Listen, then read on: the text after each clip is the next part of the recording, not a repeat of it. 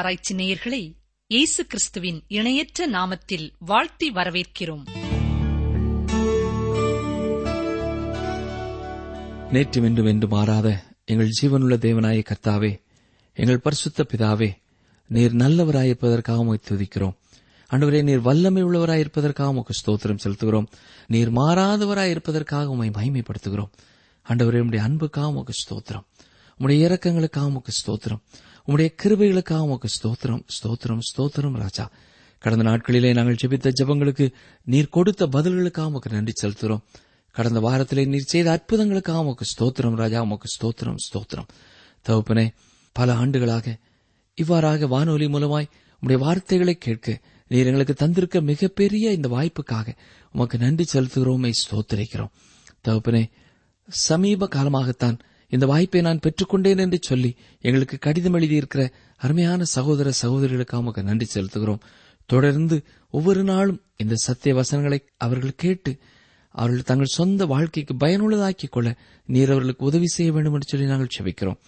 அன்றுவரே கர்த்தருடைய பணி செய்வதற்காக மக்களுக்கு சேவை செய்வதற்காக திருமணம் வேண்டாம் குடும்ப வாழ்க்கை வேண்டாம் என்று சொல்லி ஒதுக்கி தள்ளி கர்த்தருடைய சேவையிலே ஈடுபட்டிருக்கிற அருமையான சகோதர சகோதரிகளுக்காக நாங்கள் உமக்கு நன்றி செலுத்துகிறோம். உம்மை துதிக்கிறோம் ஸ்தோத்திருக்கிறோம்.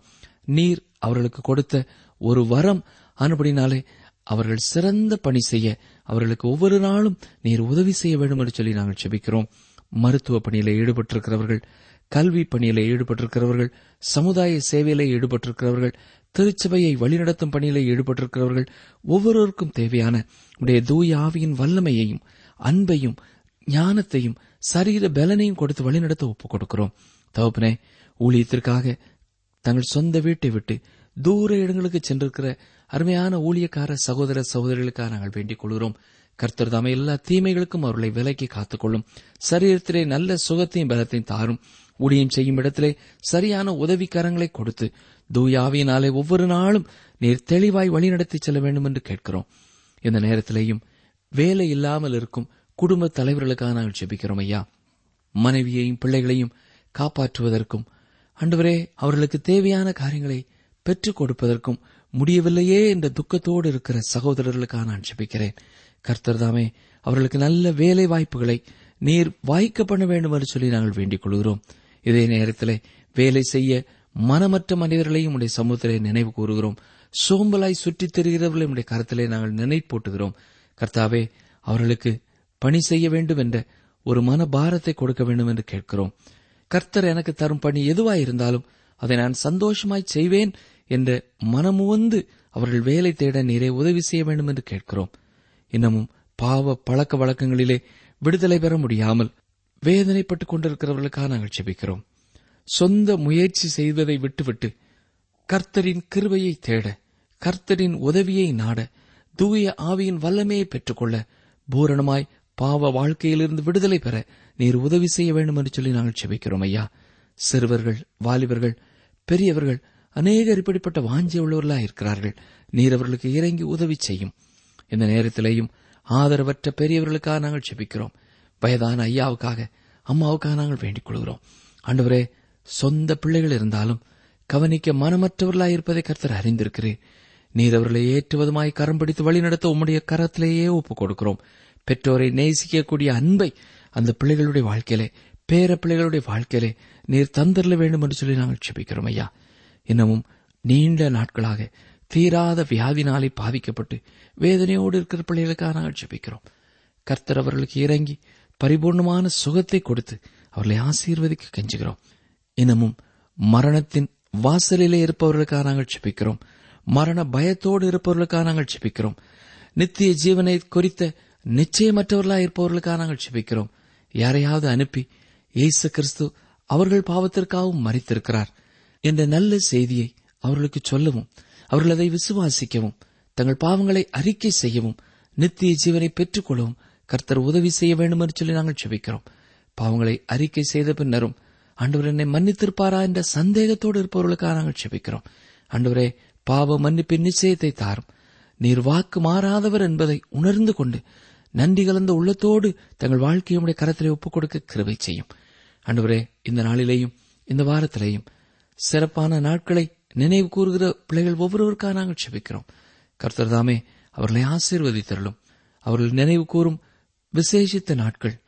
உண்மையாகவே கர்த்தருடைய ஆசீர்வாதம் நிறைந்த நாட்களை அமைய அவர்கள் துவங்கும் புதிய ஆண்டு புதிய ஆசீர்வாதங்களை பெற்றுக்கொள்ளும் ஆண்டாய் இருக்கவும் அருள் புரிய கெஞ்சுகிறோம். எங்கள் ஜெபத்தை கேட்டதற்காக உமக்கு ஸ்தோத்திரம். உண்மையிலே பூரண விசுவாசம் உள்ளவர்களாய் கருத்தோடு என்னோடு இணைந்து ஜெபிக்கிற ஒவ்வொருவரையும் ஒவ்வொரு குடும்பங்களையும் கர்த்தர் நிறைவாய் ஆசீர்வதிப்பீராக. இயேசு ரட்சகரின் வல்லமுள்ள நாமத்தினாலே மனத்தாழ்மையோடு வேண்டிக் கொள்கிறேன் பிதாவே. ஆமேன்.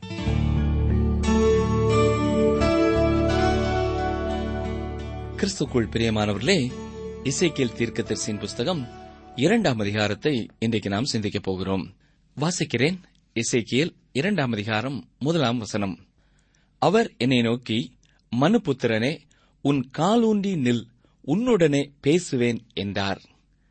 இசைக்கியல் தரிசனத்தை கண்ட பிறகு முகங்குப்புற விழுந்தார் என்று முந்தைய அதிகாரத்திலே பார்த்தோம். இப்பொழுது அவருக்கு நேராக தேவனுடைய அழைப்பு வருகிறது. தேவன் அவரை அழைத்து ஊழிய பொறுப்பையும் அதற்கு தேவையான வல்லமையையும் கொடுக்கிறதை இங்கே பார்க்கிறோம். இங்கே மனுபுத்திரனே என்கிறார். தேவன் இசைக்கியலை பார்த்து இவ்வாறு அழைக்கிறார்.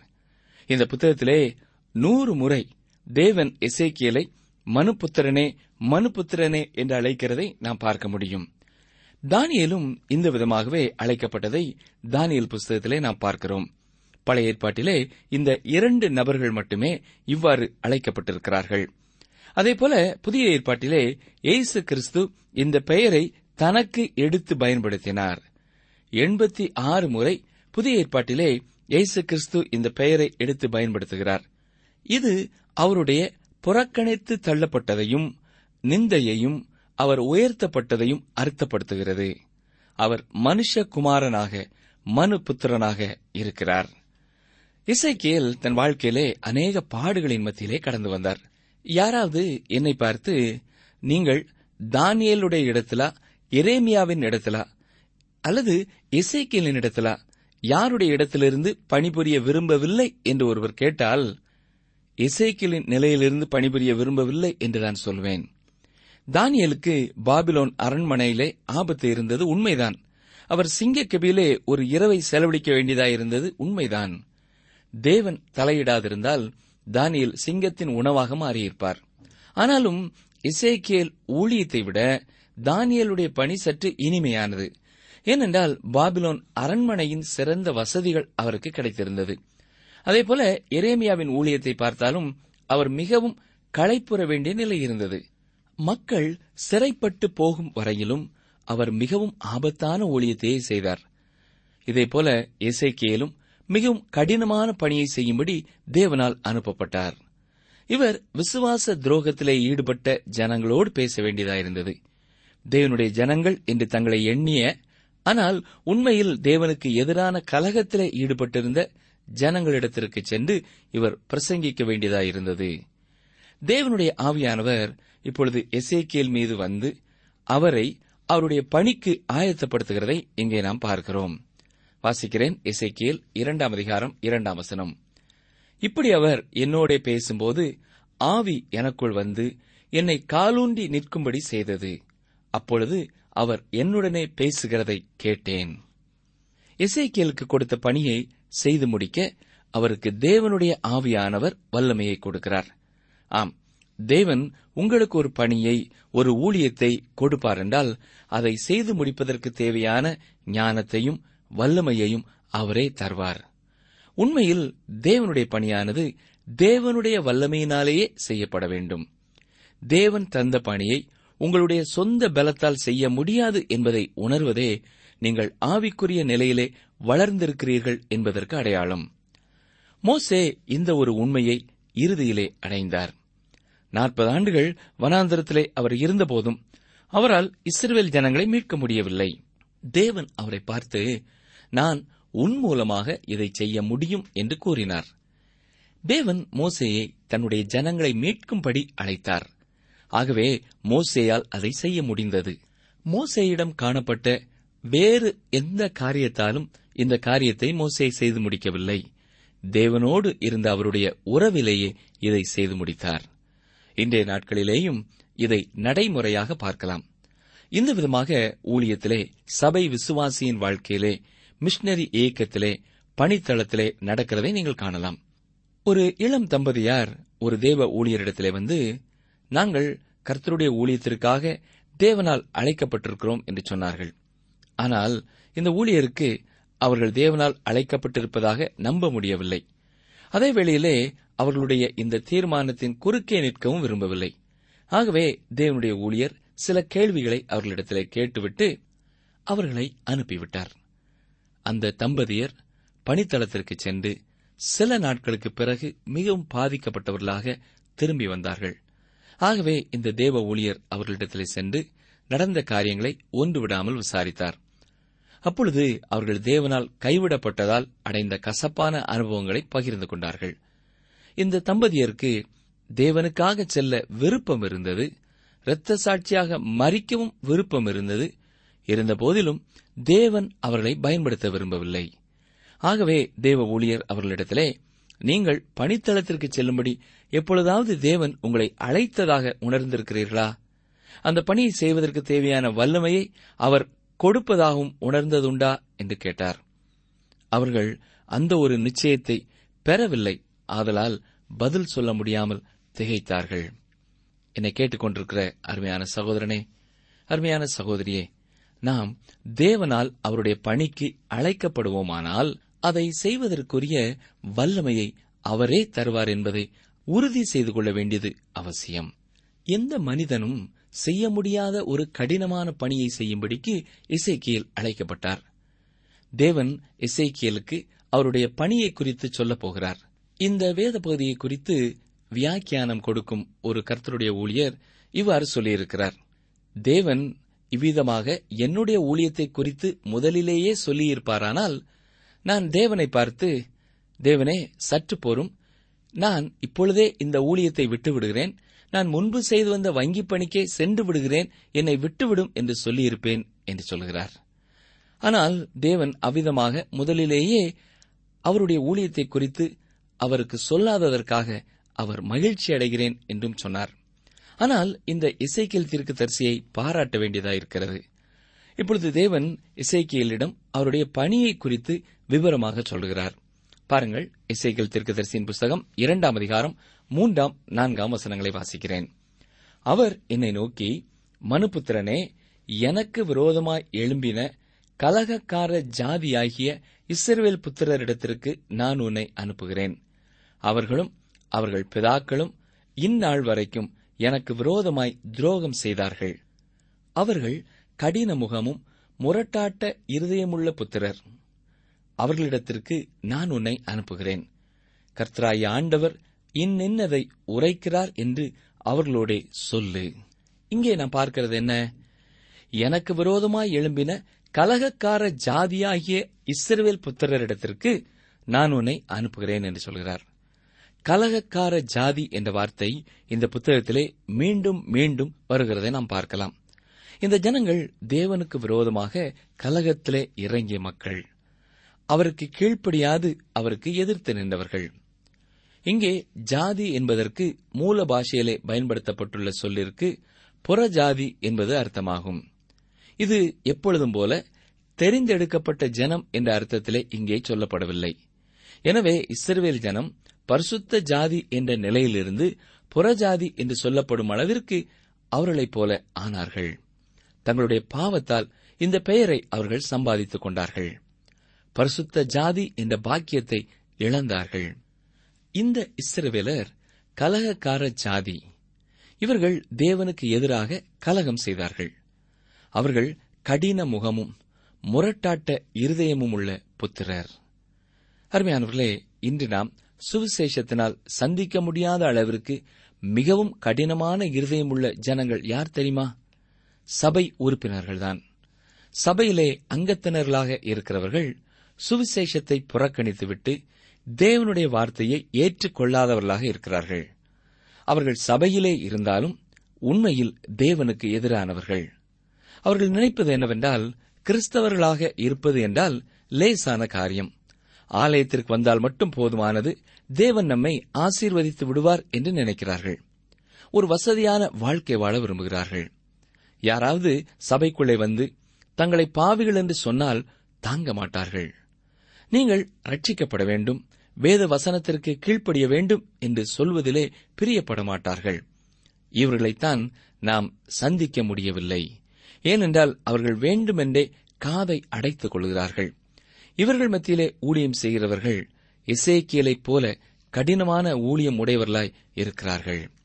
ஆகவே ஊழியத்திற்குள்ளே வருகிறவர்கள் தங்கள் அழைப்பை உறுதி செய்து கொள்ள வேண்டியது அவசியம் பிரியமானவர்களே. அவ்வாறு உறுதியில்லாது ஊழியத்தை செய்ய வருகிறதை விட வேறு ஏதாவது வேலை செய்ய போய்விடலாம். அருமையானவர்களே நான் ஏன் இவ்வாறு சொல்லுகிறேன் என்றால் ஊழியம் தேவனுடைய வல்லமையினாலே செய்யப்பட வேண்டியது. அவ்வாறு செய்யும் பொழுதே அது எளிதானதாக இருக்கும்.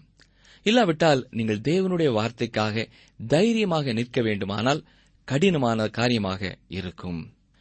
தொடர்ந்து இசைகள் இரண்டாம் அதிகாரம் ஐந்தாம் வசனத்தை பார்ப்போம். கலக வீட்டாராகிய அவர்கள் கேட்டாலும் சரி கேளாவிட்டாலும் சரி தங்களுக்குள்ளே ஒரு தீர்க்கதரிசி உண்டென்கிறதை அவர்கள் அறிய வேண்டும். தேவன் இசைக்கேலை பார்த்து இவ்வாறு கூறுகிறார் நான் உன்னை இந்த ஜனங்களிடத்திற்கு போவதற்காக அழைக்கிறேன். அவர்கள் உனக்கு என்ன பதில் கொடுத்தாலும் கவலைப்படாதே. அவர்களுக்குள்ளே என்னுடைய வார்த்தையை சொல்லும் ஒரு தீர்க்கதரிசி இருக்கிறான் என்பதை அவர்கள் அறிந்தால் போதும் என்று சொல்லுகிறார் இசைக்கியல் சென்ற பிறகு மக்கள் யாவரும் உண்மையிலேயே இவர் ஒரு தீர்க்கதரிசி என்று சொல்லுவார்கள். மக்களுக்கு அவருடைய கருத்துக்கள் பிடிக்காமல் எதிரானதாக இருந்தாலும் எப்பொழுதும் மக்கள் அவ்வாறே சொன்னார்கள். ஆம் அருமையானவர்களே இப்படிப்பட்ட ஒரு சாட்சியே ஒரு பிரசங்கியாருக்கு தேவையானதாக இருக்கிறது. அவர் சென்று போன பின்பும் அவருக்கு தெரிந்த அளவிற்கு தேவனுடைய வார்த்தையை அவர் சிறப்பாக பிரசங்கித்தார் என்று மக்கள் சொல்ல வேண்டும். இது முக்கியமானது. இசைக்கியல் இரண்டாம் அதிகாரம் ஆறாம் வசனத்தை பாருங்கள். மனுபுத்திரனே நீ அவர்களுக்கு பயப்பட வேண்டாம். அவர்கள் வார்த்தைகளுக்கும் அஞ்ச வேண்டாம். நெறிஞ்சல்களுக்குள்ளும் முள்ளுகளுக்குள்ளும் நீ தங்கியிருந்தாலும் நீ தேள்களுக்குள் வாசம் பண்ணினாலும் நீ அவர்கள் வார்த்தைகளுக்கு பயப்படாமலும் அவர்கள் முகத்துக்கு கலங்காமலும் இரு. அவர்கள் கலக வீட்டார் இசைக்கேல் ஒரு ஆபத்தான இடத்திற்கு செல்லுகிறார் என்பதை இங்கே தெளிவாக பார்க்கிறோம். ஆனாலும் தேவன் என்ன சொல்லுகிறார்? நீ அவர்களுக்கு பயப்படாதே. அவருடைய வார்த்தைக்கு அஞ்சாதே என்று சொல்லுகிறார். அருமையானவர்களே பயப்படக்கூடிய சூழ்நிலைகளாக இருந்தாலும் கர்த்தருடைய ஊழியக்காரர்களுக்கு கர்த்தர் சொல்லுவது என்ன? நீ இதற்கெல்லாம் பயப்படாதே என்றுதான் சொல்கிறார் இங்கே இசைக்கியலின் ஊழியம் எப்படிப்பட்டதாக இருக்கும் என்பதை தேவன் தெளிவாக சொல்கிறார். தொடர்ந்து இசைக்கியல் மூன்றாம் அதிகாரத்திலேயும் சில வசனங்களை நாம் தியானிக்கப் போகிறோம்.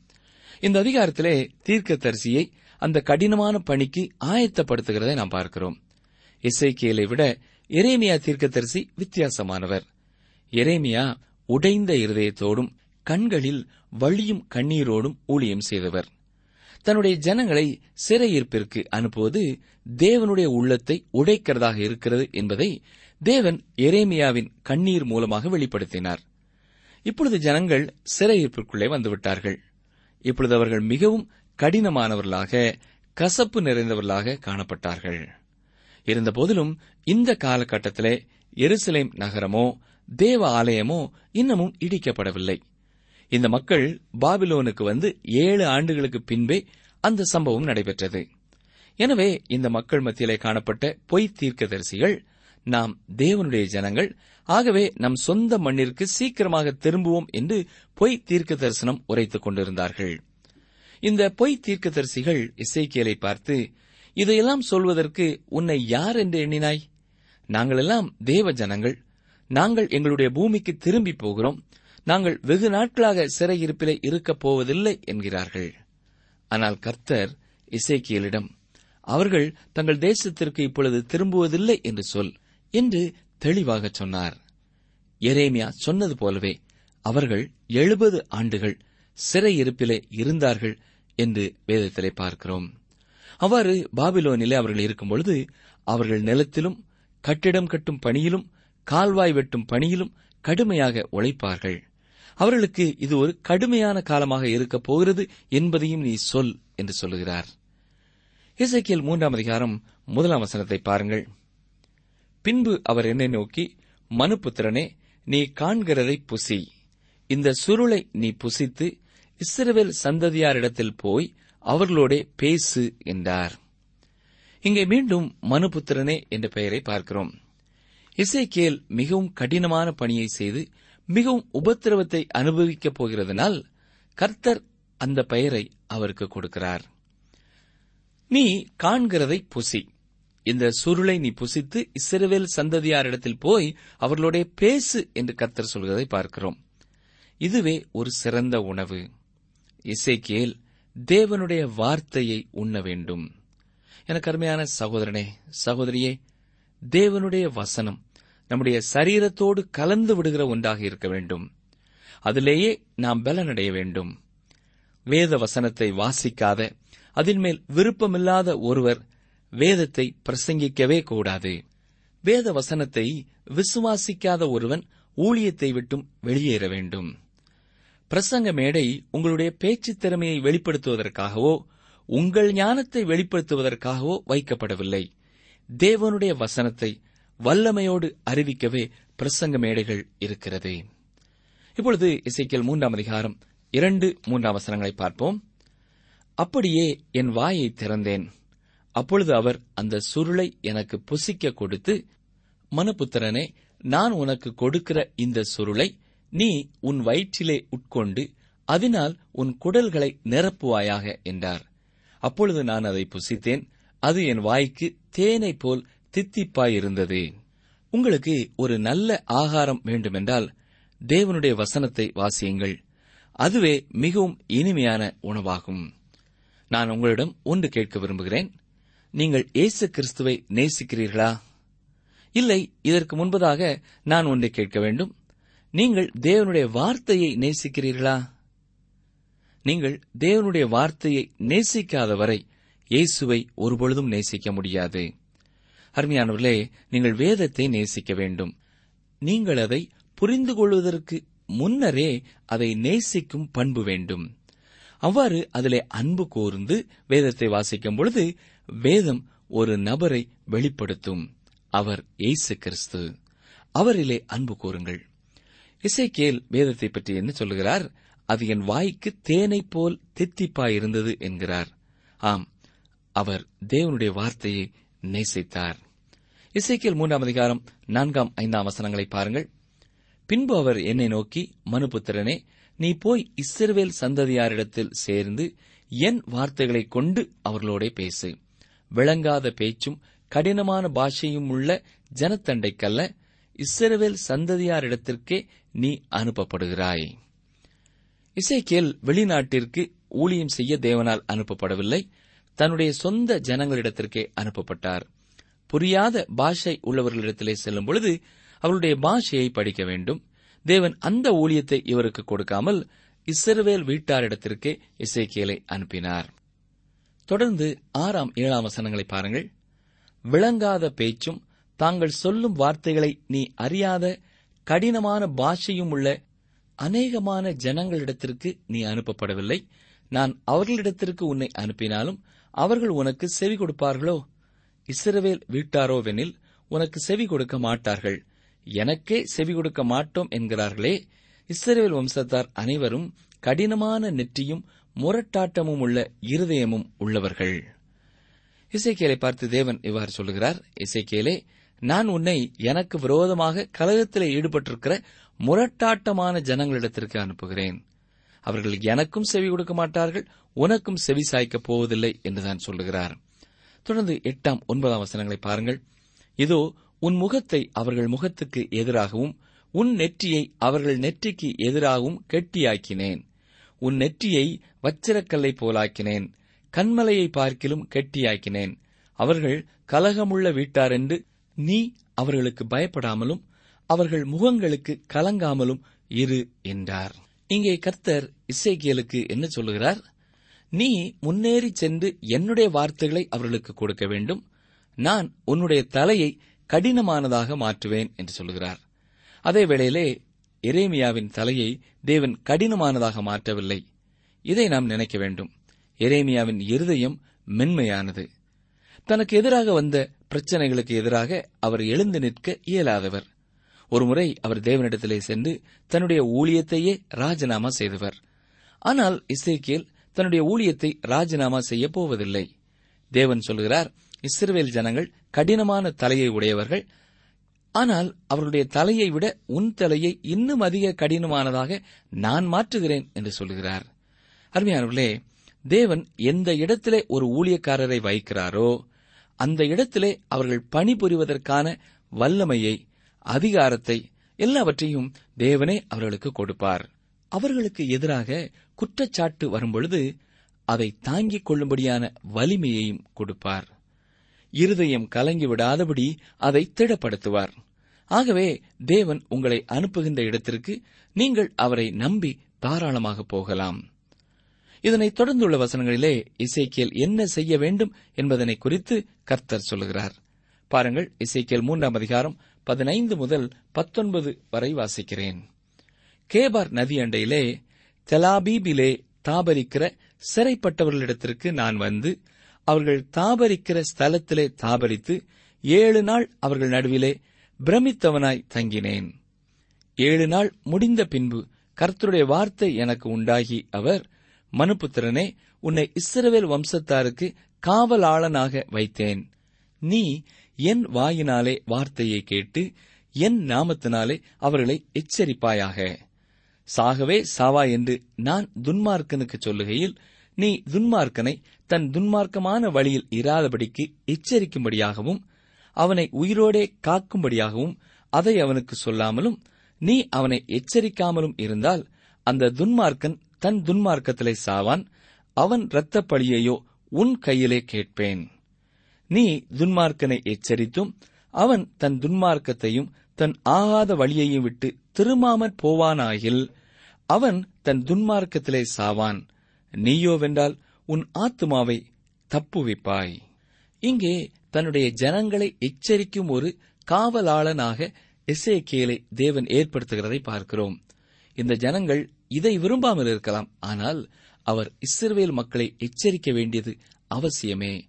தேவன் அவரிடத்திலே உங்கள் பாவங்களிலே சாவீர்கள் என்று நீ அவர்களை எச்சரிக்காமற் போனால் நீதான் அதற்கு பொறுப்பு ஏற்க வேண்டும்.